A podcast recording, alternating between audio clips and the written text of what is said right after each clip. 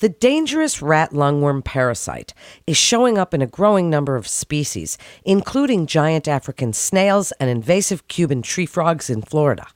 What does this mean to human and animal health as well as to the environment?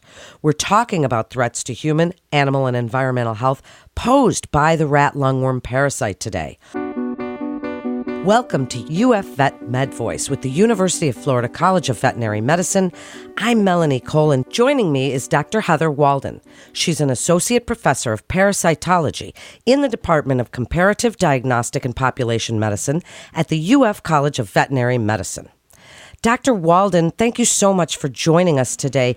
Can you tell us about this dangerous rat lungworm parasite that's showing up in a growing number of species? What is it and where is it being found? Hello, and thanks for having me. So, the rat lungworm is also known as Angiostrongylus cantonensis. That's the scientific name. And this parasite is naturally found in rats, various species of rats, and it infects the pulmonary arteries.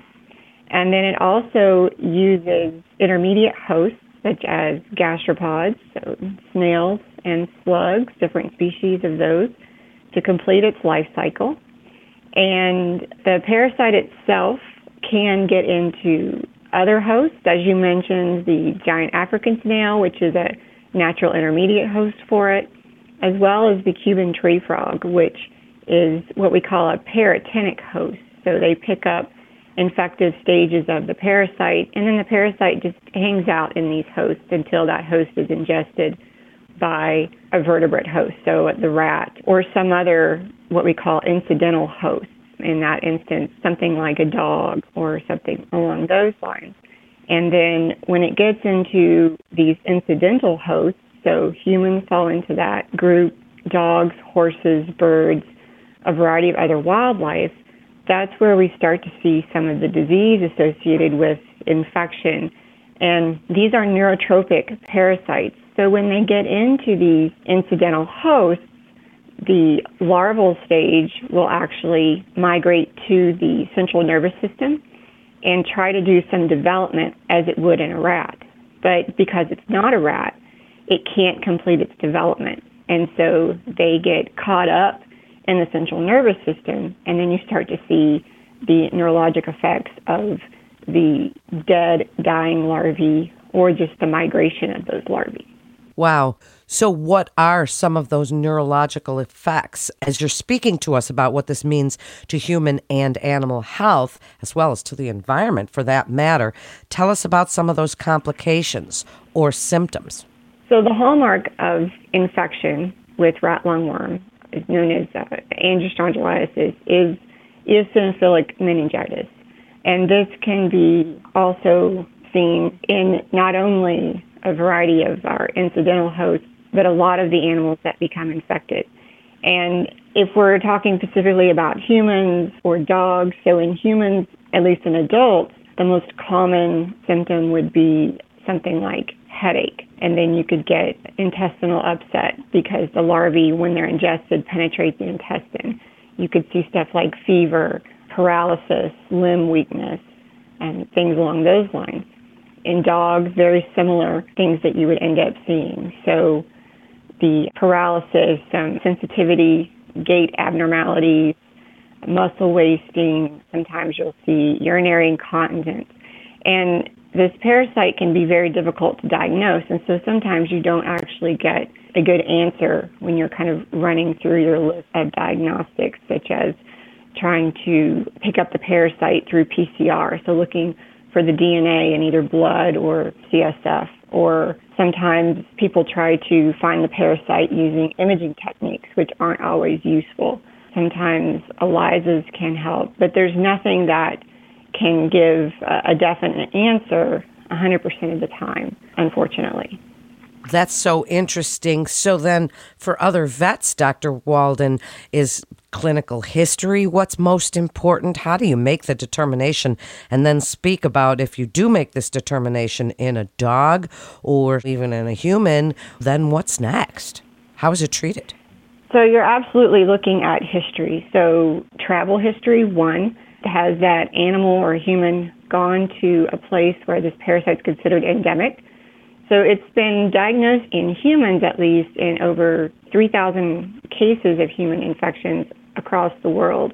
And here in the United States, it's considered endemic in Hawaii, where it's been for 40, 50, 60 years. We've also found it in a variety of states in the southeastern U.S., throughout Florida, Louisiana, Texas, Alabama. There's been cases in Tennessee. And so you have to look at history, and then you also have to look at the lifestyle of that particular host. So have they been around those intermediate hosts, so the gastropods? They tend to, like dogs, for instance, they tend to play with those, ingest those, that type of thing. Or maybe they're going after some of these paratenic hosts. So we already know that the Cuban tree frog can harbor this parasite. It's very likely that other species of frogs, including potentially our native frogs, could harbor this parasite.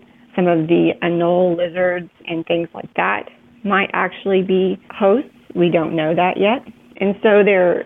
What about birds? Birds are typically an incidental host, so they're going to end up in the same spectrum as dogs or humans.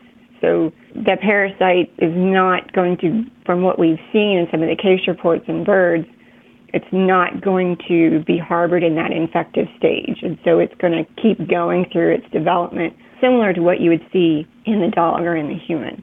And so those wouldn't serve, from what we know of right now, as a source of infection, like some of these other lizards or amphibians, crustaceans, fish, those kind of fall into that paratenic host group that might lead to a potential infection.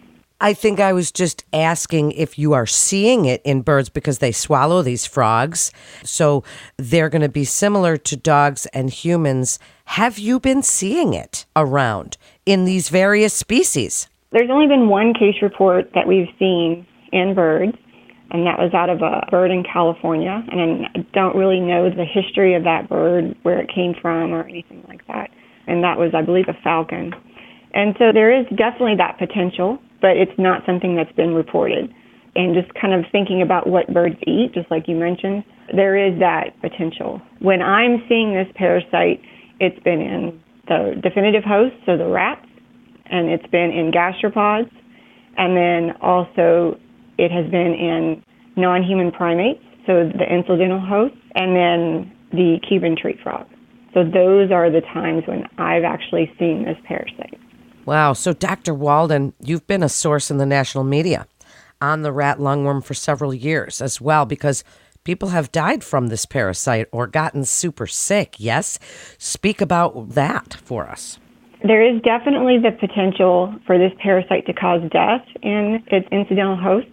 In the non human primates, one of those infections did result in death in that particular animal, and that was an orangutan that was from the Miami area. And then there have been human infections where you see death or severe disease, even coma. And all of that is dependent upon the numbers of larvae that are actually ingested.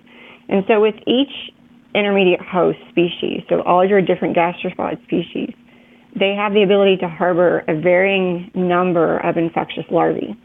So some may just harbor, you know, a few to maybe a, few hundred. Others can harbor thousands.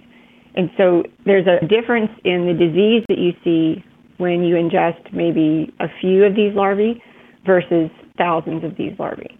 And so that's what's going to determine the severity in each individual host. This is so interesting and something that I'm not sure very many people know about. So, as you wrap up, why is the parasite's expanding presence concerning to human and animal health as well as the environment? And please summarize for us what you'd like people to know about the dangers of the rat lungworm and how to minimize the chance of infection, as well as how to protect our pets. The parasite itself is one that I think with the changing climate and the warming climate, as these gastropods are able to inhabit areas further north, they're taking their, of course, parasites with them, as are any of these species as they're moving more northward geographically. So you have that kind of push northward. Then you also have the transport of just people moving everywhere, animals moving everywhere. Some of these hosts can hitch rides, so thinking of gastropods hitching rides on plants as they're moved to various places, or maybe the frogs hitching rides on vehicles, RVs, things like that, and they're being moved to various places. And so the parasite is getting an opportunity to move with these hosts to different regions and then infect these different hosts. And so oftentimes we see it start with invasive hosts as they move through and then it spreads into our native populations. And so that's one concern that we have is how the parasite may affect our native frog populations or our native gastropod populations and things like that. And then also just that movement spreading it to other parts of the U.S. further north. And so when we're thinking about minimizing the transmission to not only ourselves but also our pets, there are a variety of things that you can do. One, just keeping an eye on your pet, making sure that when they're outside, they're not playing with gastropods, trying to ingest gastropods, and then also trying to make sure they're not ingesting some of these amphibians or reptiles because from a parasitology point of view, not only are these hosts potential hosts for rat lungworm, but there are a wide variety of other parasites that use these hosts that can infect your dogs or even your cats. And so making sure that you're doing your best to limit interactions with these particular hosts. And if you are someone that ingests some of these hosts, making sure that they're properly cooked is really important, and that will help minimize the transmission to humans. Also, when we're thinking about transmission to humans, making sure young children they're playing with these animals one that that's limited. To if they do they're washing their hands. They're not ingesting them. There have been several accounts of rat lungworm infection in children or young people because it was a dare to eat a snail. And unfortunately that snail was infected with rat lungworm and so trying to minimize that is really important. Making sure if you're growing your own produce that it's washed thoroughly. A lot of these snails are really small, and when you think of the folds and lettuce and things like that, they can get down in there. Sometimes just a piece of the snail is still left, or a piece of the slug is still left, and that's accidentally ingested. And so making sure that everything is properly washed. There have been reports that the snails can actually fall into water, and the drowned snail will emit their larvae into the water. And so there's a period of time where those larvae can remain alive in that body of water. And so making sure that any water outside is covered, you're not allowing gastropods in there so that they can drown. If you do see that, dumping that water, washing that container out, and starting over is really important. Because if you were to wash produce or anything like that, or even wash your hands in that, there's the potential for the larvae to then be transmitted to the produce. And so you want to make sure you're limiting stuff like that. Wow. This was such an important and informative podcast. Dr. Walden, thank you so much for joining us today. And for more information and to listen to more podcasts from the experts at the University of Florida College of Veterinary Medicine, please visit vetmed.ufl.edu slash ufachievers. And that concludes today's episode of UF Vet Med Voice brought to you by the University of Florida College of Veterinary Medicine, advancing animal, human, and environmental health. I'm Melanie Cole.